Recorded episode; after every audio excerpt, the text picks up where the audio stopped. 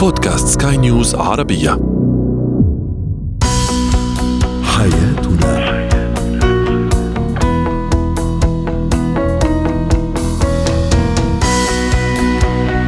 مستمعينا الكرام أهلا بكم. معنا إلى حياتنا برنامجكم وفضاؤكم اليومي الذي يعنى بشؤون الأسرة وباقي الشؤون الحياتية الأخرى والذي يمكنكم الاستماع إليه عبر منصة سكاي نيوز عربية dot com slash podcast وباقي منصات سكاي نيوز العربيه الأخرى. أيضا شاركونا عبر رقم الواتساب صفر صفر تسعة سبعة واحد خمسة ستة واحد ثمانية ثمانية ستة اثنان اثنان ثلاثة. معي أنا أمان شابة. اليوم نتحدث عن النضج العاطفي. ما هو النضج العاطفي وما هي السلوكيات التي تكشف عنه لدى شريكي سواء زوج أو زوجة؟ أيضا ما هي الجمل التي يرغب المراهق ابن المراهق في أن يواجهني بها كأم أو أب؟ أيضا وعلي أن أعرفها. وأخيرا اتيكيت مغادرة الحفلات والمناسبات الاجتماعية. وهي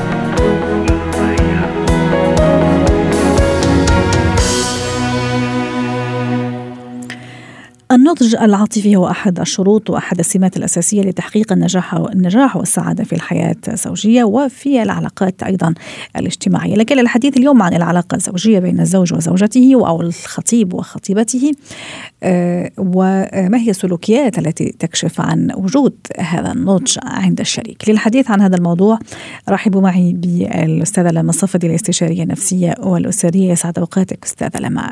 يا أهلا يا هلا. أوقاتك سعيدة.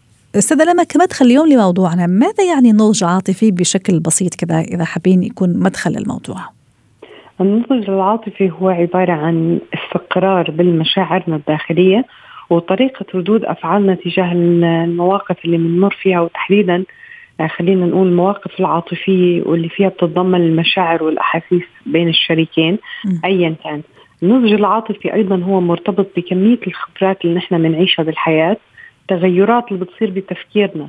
يعني نحن نضجنا العاطفي بأول المراهقة بيختلف عن فترة ما بعد المراهقة. لذلك يقال بأنه بأواخر الثلاثينيات هي بيكون أكثر مرحلة الإنسان بيكون عنده واصل فيها إلى مرحلة النضج العاطفي.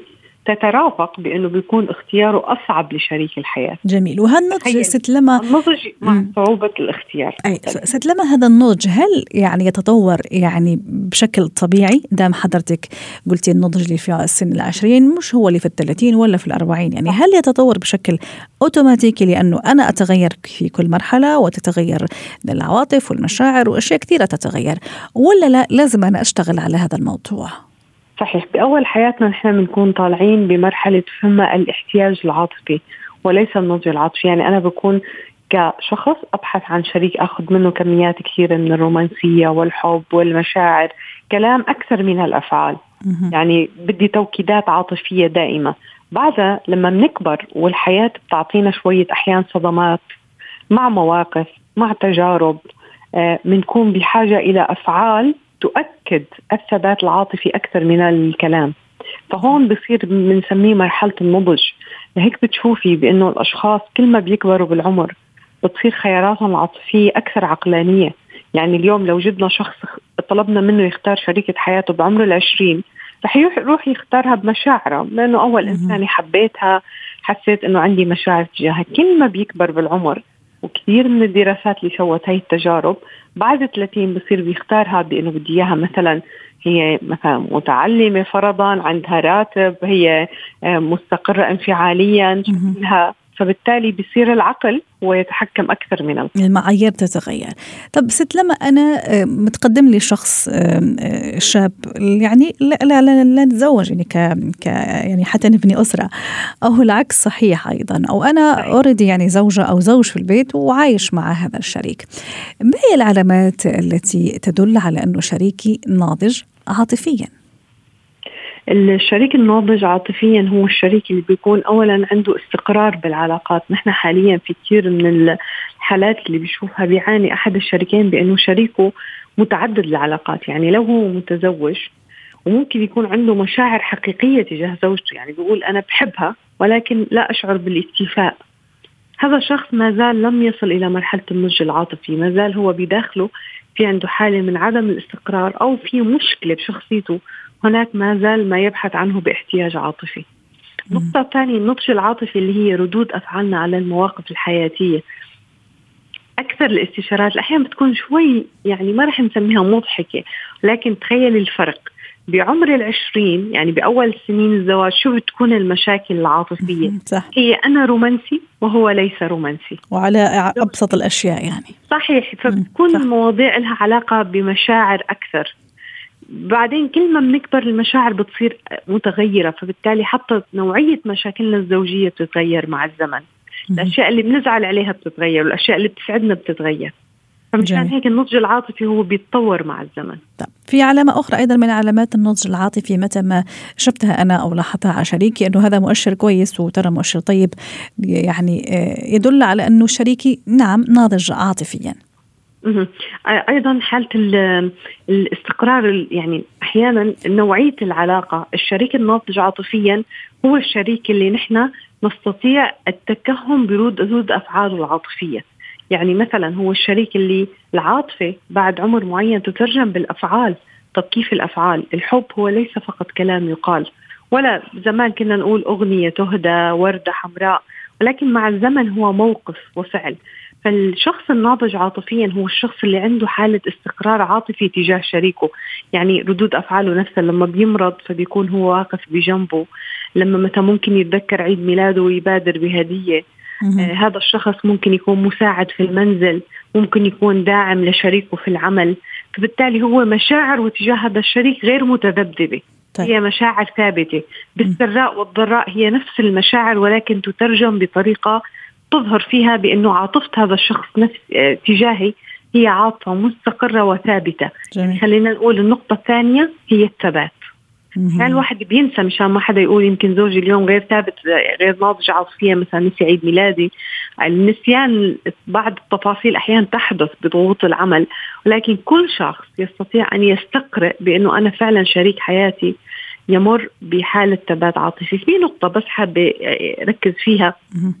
الظروف أحيانا تغيرنا. أحيانا في كثير من الأشخاص بيكون عندهم مشاكل في العمل مشاكل عائلية فحتى ممكن تأثر على هذا الجانب.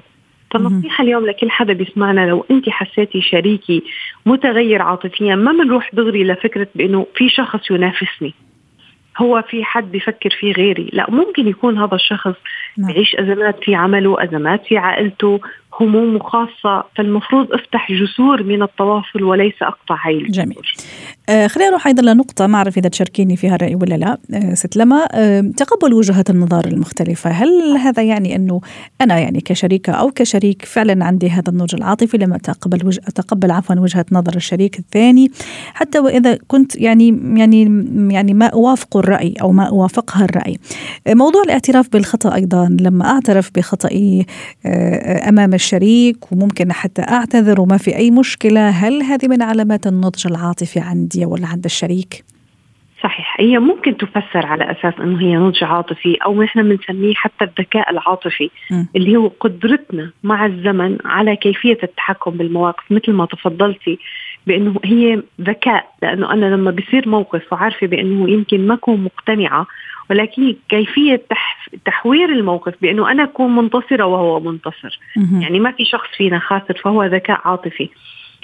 النضج العاطفي هو له علاقة أكثر بكيفية إدارة المشاعر. صحيح. آه في نحن في عندنا بنسميها أزمات. نحن بنشوف مثلا أحيانا تحدث أزمة بعد ثلاث سنين زواج أول سنة زواج ثلاث سنين زواج أحيانا ست سنوات أحيانا 15 سنة. في كل مرحلة عمرية تحدث فيها أزمات فالنضج هون بيكون هو إلى أي مرحلة. هاي العلاقة يعني هي قوية بكفاية تستمر. يعني تجاوز الأزمات وتجاوز المشكلات وعدم السماح لها بالتفاقم. بعد صح. 30 سنة زواج. أحيانا للأسف بعد 40 سنة زواج بنشوف الانفصال حدث. هذا دليل بأنه هم لم يصلوا ولا بمرحلة من المراحل. إلى نضج عاطفي مشترك حققوه فيما بينهم.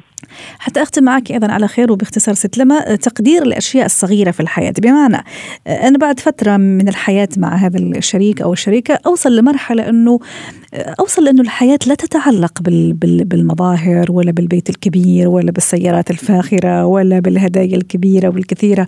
لا الحياة أبسط من هيك والحياة أجمل من هيك. هل أيضا هذا دليل على في نضج عاطفي وصلت له أنا كزوجة أو زوج. أكيد أكيد. صحيح كلامك صحيح. وهو يعني جوهر الحديث. صحيح. النضج العاطفي هو القناعة بأنه الأشياء اللي هي ممكن تخليني سعيدة عاطفيا. وهي بتجي أكيد مع سنين لأنه فعلا يعني كل التجارب بثبت بأنه الإنسان السعادة لا ترتبط لا بمظهر ولا بمادة ولا مكان ولا زمان. هي عبارة على أنه روح الإنسان تكون سعيدة. وبهذا الزمن فكرة بأنه الإنسان هو يمتلك قلب ما, ما زال ينبض يعني. آه ودائما أنا يعني بنحكيها بأنه الشخص الذي يمتلك شريك حياة هو سعيد معه عاطفيا فهو يعتبر شخص محبوب. يعني اليوم أنتم سووا هيك قولوا نحن ممتنين للحياة لأنه أنا عندي شريك حياة رغم كل عيوبه كل شخص فينا عنده عيوب كثيرة. رغم كل عيوبه ولكن هذا الشريك ما زال يحمل لي الحب والود آه وما زال يعني يحاول على الاستمرار العاطفي فيما بيننا فبالتالي أكيد أنا شخص محظوظ سأكون. شكرا لك أستاذة لما صفدي ساعتين اليوم بهذه المشاركة ضيفتنا العزيزة من دبي. الحياة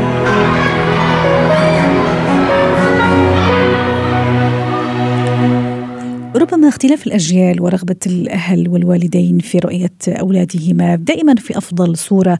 من أهم أسباب الخلافات خلال فترة مراهقة الأبناء تحديدا. اليوم سؤالنا ما هي الجمل وما هي العبارات التي يرغب ابني في مواجهتي بها؟ للحديث عن هالموضوع رحبوا معي بدكتورة هبة شركس الخبيرة التربوية. يسعد أوقاتك. دكتورة هبة أكيد إلا ما يعني نحن وكبار ممكن نتذكر مواقف صارت لنا مع مع الوالد مع الوالدة وحنا مراهقين. ممكن مواقف أنا كنت حابة أقول شيء للوالدة أو للوالد وما قدرت أخبره أو ما قدرت أخبرها. خلينا اليوم نعمل كذا ضربة استباقية إذا صح التعبير. وأنا اليوم كأب أو أم لازم أعرف هذا الجمل أو هالعبارات لابني ولا بنتي المراهقة حابة تواجهني بها.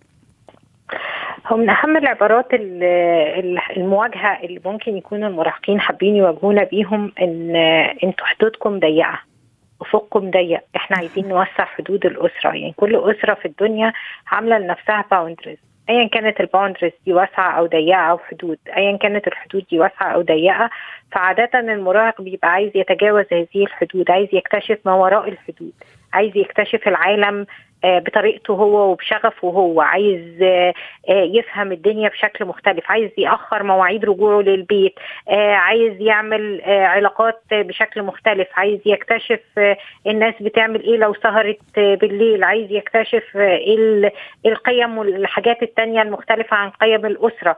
فدايما بيبقوا عايزين يوسعوا الحدود ودايما بيبقوا عايزين يقولوا لنا آه اسمحوا لنا ان إحنا نوسع الحدود. وأنا برضو بضم صوتي لصوت المراهقين. بقول للأسرة إن لما أولادكم يوصلوا لمرحلة المراهقة مهم جدا إن إحنا نرجع نعيد النظر في آه ال boundaries أو الحدود بتاعة الأسرة. ومدى إمكانية اتساعها مواعيد النوم مواعيد الخروج مواعيد الرجوع الأماكن اللي مسموح لهم زيارتها إمكانية السفر بمفردهم إمكانية إن هم يختاروا أصدقائهم بنفسهم. آه، هم بيبدأوا يكبروا بيبقوا محتاجين لهذا الاتساع والاتساع ده هو نوافذ الأسرة نفسها. يعني إحنا ك parents أو كوالدين محتاجين هذا الاتساع عشان إحنا نستمر كمان في النمو. النمو ما بيوقفش لما أولادنا يكبروا. إحنا كمان بنبقى عايزين نعرف إيه الجديد في العالم اللي إحنا ما لحقناهوش. وقت ما كنا منكبين على العمل ورعاية الأبناء والكلام ده فهم بيكونوا نوافذ الاستدامة بتاعتنا ونوافذ تماما. الاستمرارية صح. يمكن أيضا من بين الأسئلة ست هبة إنه اسألني اسألني يا بابا أو اسأليني يا ماما على الشيء اللي ما بتعرفيه. وترى مو غلط وترى أنا ممكن أعرف أشياء خاصة زي ما تفضلتي الآن يعني الأطفال والأولاد والشباب في السنوات الأخيرة منفتحين جدا على ثورة تكنولوجية هائلة وكبيرة جدا. ممكن هم يصححوا لنا ممكن هم يوجهوا لنا ممكن هم يفتحوا لنا نافذة زي ما تفضلتي. ده حقيقي جدا. برضو المراهقين بيبقوا عايزين يقولوا لنا إن إحنا إن إحنا عندنا خبرات مختلفة عنكم. يعني آه ممكن تكونوا أنتوا أخبر مننا في بعض الأمور بس إحنا ممكن نكون نعرف عنكم أكتر في آه، كتير من الأمور مش في بعض الأمور آه، خصوصا فيما يتعلق بالتكنولوجي. فكل ما بنسأل ولادنا وكل ما بنطلب مساعدتهم كل ما بنعزز ثقتهم في نفسهم وكل ما بنتعلم منهم وكل ما بنسمح للأسرة نفسها بالنمو. فكرة السلطة إن أنا اللي بفهم أكتر وإن أنا اللي بعمل أكتر وإن أنا اللي أحط الحدود وإن أنا اللي أحط القواعد آه، الفكرة دي بتخطئ الأسرة وبتخلي الأبناء يا إما يكسروا الحدود دي ويتجاوزوها يا إما آه، يتسللوا من تحتها وده بيهدد الكيان الأسري بشكل كبير جدا. فطبعا كل ما سألنا أولادنا كل ما اتعلمنا منهم كل ما ده كان أفضل. كمان آه، المراهقين بيقولوا لنا قدروا تحدياتنا وده أنا سمعتها كتير قوي قوي في الاستشارات. آه، إن كتير من المراهقين بيقولوا بيقولوا لي الأهل مش يعني كل اللي بيقولوه إحنا لما كنا قدكم كنا بنعمل وكنا بنسوي كنا بنخلي. محدش حاسس بينا إن إحنا العالم كله بين إيدينا. في جهاز بكف الإيد أنا ممكن أعرف كل حاجة بتحصل في العالم. الكم المعرفي اللي أنا بعرفه الحاجات اللي أنا بطلع عليها ده في حد ذاتها تحدي. إن أنا إزاي أتمسك بهويتي وإزاي إن أنا أتقيد بحدود الأسرة وإزاي أعمل وإزاي أسوي رغم الانفتاح الكبير ورغم العولمة. فهم مش بيحسوا بالتحدي اللي عندنا. محدش من أولياء الأمور بيقول لنا إن آه، أنتم آه، أنتم عندكم تحدي أو إحنا قدكم آه، ما عشناش تحدي زي اللي أنتم عشتوه. أنتم فعلا ما حدش بيقدر الضغوطات اللي إحنا بنتعرض لها سواء من الأقران أو من ال social media أو من الإنترنت أو من انفتاحنا عن العالم أو عن رغبتنا على الاكتشاف. فدايما بيقللوا من يعني بنقلل من المراهقين أو من التحديات اللي بتواجههم باعتبار صح. إن التحديات اللي واجهتنا هي اللي كانت أصعب لكن التحديات بتاعتهم دي أنتوا ما عشتوش اللي إحنا عشناه. جميل. دايما بتكون المقارنات في حاجات بتحتاج مجهود جسدي. زي مثلا إن أنتوا راكبين سيارات دلوقتي إن أنتوا بتعملوا كذا. يعني في رفاهية كل حاجة بكبسه زر. إحنا كنا علشان نعمل كذا بنعمل يعني بنبذل مجهود قد كده. لكن التحديات النفسية اللي بيعاني منها المراهقين آه، هم بي دايما بيقولوا لي في الجلسات إن إحنا نفسنا إن هم يقدروا التحديات دي عشان نعرف نتكلم معاهم.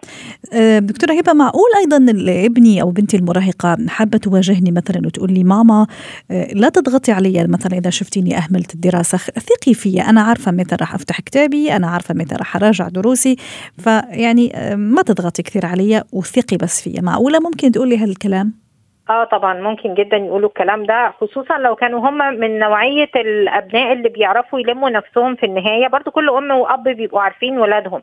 يعني في من أبنائنا اللي بيعرف يلم نفسه في النهاية وبيحتاج مراجعة سريعة قبل الامتحان وهو من خلال حضوره ومن خلال مشاركاته في خلال السنة بيقدر يجمع كم معرفي وفي النهاية بيعرف يذاكر. وفي نوع من أنواع اولادنا لأ هو بيحتاج المذاكرة اليومية والعمل اللي هو جزيئات صغيرة تتركب فوق بعضها. فاحنا طيب. برضو مهم إن إحنا نفهمهم ونقول لهم إحنا عارفين إن أنتوا بتعرفوا آه، تديروا وقتكم تعرفوا آه، تعدوا تحدياتكم بس مهم إن أنتوا تعرفوا شخصياتكم. جميل. وفي منكم اللي بي بيحتاج مذاكرة دورية وفي منكم اللي لو ذاكر دوريا بيجي أيام الامتحانات ويمل. طيب ف... آخر آخر أيضا آخر جملة أنا حابة حابة سامحيني دكتورة هبه آخر جملة وباختصار. معقول أيضا ممكن الابني أو بنتي المراهقة يقولوا لي مثلا ماما احترمي أصدقائي لأنه آه، استيائك من أصدقائي هذا يعطيني شعور أنك غير راضية عن قراراتي. ده حقيقي جدا جدا جدا وخصوصا كمان أصدقاء ال social media. وقتي على ال social media مع أصدقائي لأن أو على الإنترنت عموما مع أصدقائي لأن إحنا كأمهات وكآباء بنتخيل إن ابني لو قاعد لوحده في الغرفة من حقي إن أنا أدخل وأتكلم بصوت عالي بدون مراعاة إن هو معاه أصدقاء افتراضيين موجودين معاه في الغرفة وسامعين صوتي وسامعين الكلام اللي أنا بقوله. آه فعدم احترام خصوصية المراهق في في موضوع بالذات الموضوع الأونلاين ده كتير جدا الأبناء بيشتكوا منه. آه وعدم احترام أصدقائهم حتى الحقيقيين والواقعيين. هو بيحسسهم بإن إحنا مش بنثق في قراراتهم وإن هم مش مسؤولين. لكن إن إحنا نحترمهم وإن إحنا حتى لو مش عاجبنا الصديق نقول لهم إيه اللي لفت نظركم فيه إيه اللي عاجبكم في الشخص ده؟ مش إيه اللي عاجبكم بلهجة استنكار بلهجة فعلا استيضاح. أنا عايزة أعرف إيه اللي عاجبك. نعرف أنت على أساس إيه بتختار أصدقائك. يمكن أنا حاجة غايبة عني. واضح. فعلا النقاش بيتمخض دايما عن النتائج. شكرا لك دكتورة هبه شركس الخبيرة التربوية ضيفتنا العزيزة من أبو ظبي ويومك سعيد. اتكات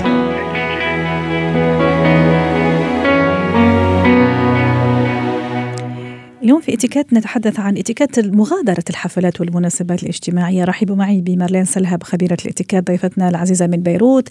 يسعد أوقاتك أستاذة مارلين. تحدثنا في حلقات كثيرة مع حضرتك على إتيكيت حضور الحفلات كيف أروح ابتداء مثلا من الهيئة من اللباس من التصرف. نعم. آه وكفيتي وفيتي معنا في, هذا الموضوع في الحقيقة. اليوم نحكي على المغادرة أيضا يا ست مارلين. أكيد في نعم. أصول وفي طريقة. وخليني أبتدي مثلا لما أكون مستعجلة ما راح أقدر أكفي أو ما راح أقدر أكمل هذا الحفل أو المناسبة. عندي شيء طارئ عندي ارتباط عندي اجتماع عندي أي شيء طارئ. كيف أغادر؟ نعم. نعم. أه تحياتي لحضرتك. مثل العادة. و... وأنا بحب أقول إنه المغادرة بعض الأوقات بتغير أجواء الحفلات. يعني خصوصا إذا بتكون ضمن نطاق صغير أم ببيت. مشان هيك إذا أنا عارفة حالي قبل بوقت إني أنا رح أترك رح رح غادر المحل عندي ارتباط معين من الأفضل أعطي علم وخبر لأصحاب المنزل ولا أصحاب العزيمة. أعطيهم علم وخبر قبل قبل يعني قبل ما أحضر صح ولا؟ نعم نعم. هو أوقات بتحصل إني أنا عارفة بتاريخ الفلانة إني أنا مثلا عندي ارتباط ثاني طيب. أم حصل معي آه، أي ارتباط لازم اتصل بالناس اللي عازميني واقول لهم إني أنا بدي أعتذر قبل بوقت بدي أترك ليش جميل. لأنه هيك لما أنا بترك ما بعود عذب كل الناس ولا بعود بسلم على الناس وخصوصا إذا في عدة طاولات وفي ناس كتير بنسحب بكل هدوء بس تكون عاطية على المخبر لست البيت ولصاحب المكان يعني م. وين أنا معزومة هلأ حصل معي شيء آخر دقيقة كمان بهدوء من دون ما آه، غير آه، الجو. يعني من دون ما غير هالسهرة اللي ماشي أم هالغداء أم هالإفطار. لازم آخذ ست البيت على جنب وإلا وأعتذر منها. هيدي إذا حصل معي شيء طارئ. طارئ. يعني من دون ما أعزم من دون ما ودع كل الموجودين اللي آه، موجودين بهالحفلة. هيدا أهم شيء انتبه إني أنا بردون ما غير أجواء الحفلة ما غير أجواء الغداء العشاء أم الإفطار انسحب بكل نظام من دون ما ودع الجميع. جميل. إمتى أنا بودع الناس الموجودين؟ لما بيكون بناس كثير قلال يعني موجودة مع ثلاث أربع أشخاص وأنا اضطريت إني أترك وعاطي علم وخبر. مفروض نعطي علم وخبر للناس اللي عازميننا.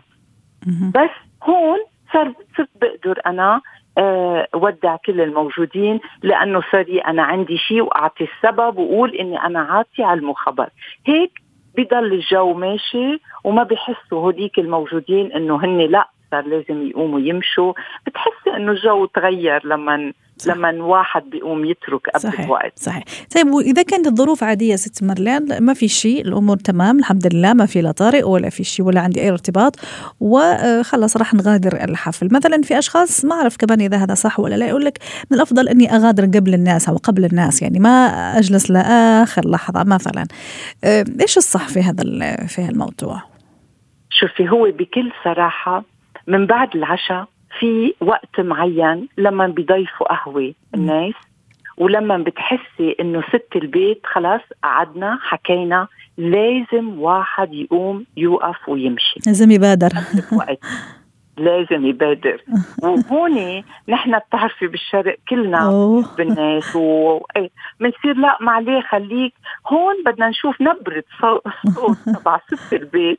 قد إيه بعد فيها تتحمل لأنه بتعرفي نحن ممكن نقول لا خليك معليه بس ما بقى فيها توقف يعني. صحيح. لا. لا وبعدين أحلى شيء وأحلى الكلام اللي يجي اللي هو في اللحظات الأخيرة عرفتي كيف؟ وخلص نحن على الباب وعم نودع بعض ونفتح مواضيع. هوني please please هيدي فيها شغلتين مش حلوين شو عندك حق. اولا بنوقف الناس على البيت خصوصا إذا بعد في عالم بالصالون هيدا شيء كتير مزعج. في أزواج ممكن أيضا عم تستنى زوجاتها هذه مشكلة أخرى. ممكن نحن نعمل مشاكل في البيت يوم ما نوصل.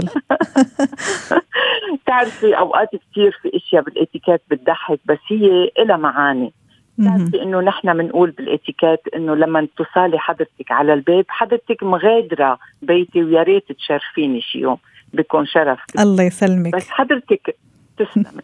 بس آه، حضرتك مغادرة مش أنا بفتح لك الباب. حضرتك اللي بتفتح الباب. وهون كتير ناس بتقول إنه ما بتعرف. يعني بصيروا واقفين لإنك أنت تفتح الباب. صح. هي فيها من إنه إنه أنا مبسوطة بوجودكم حضرتكم حابين تتركوا بتفتحوا الباب. بس هيدي ما بقى تمشي. هيدي بالإتيكات القديمة اللي كان أغلبية الناس يتعلموها بالمدرسة. بتعرفي إنه هلأ قطعت 20 سنة ما عادوا يعطوها بالمدارس. هلأ رجعت. بس برضو آه، ما لازم نأخر الناس اللي واقفين على الباب لأنه بنرجع نفتح حديث صحيح. طويل عريض وفي ناس خصوصا إذا في ناس واقفة أم ناطرتنا أو في أولاد أيضا ممكن خلاص ضاجوا الأولاد أولاد صغار ما يتحملوا كثير أيضا يعني النطرة الطويلة والأحاديث الجانبية ست مارلين حتى نختم يعني معك. على كل الأحوال م. على كل الأحوال لما بنقول أرزوار الأفضل يكون أرزوار يعني خلاص لما بدنا نغادر بكل الأحوال الافضل المغادره بدون ما نأخر لو واضح. في أي عذر يعني لو ما. واضح. ونحن كمان رح نودعك اليوم وعلى خير إن شاء الله ونشوفك في حلقات أخرى بإذن الله. ممكن نشوفك في لبنان لما لا؟ نجي عندك. ست مارلين شكرا لك مارلين سلهب خبيره الاتيكيت ضيفتنا العزيزة من بيروت. حياتنا.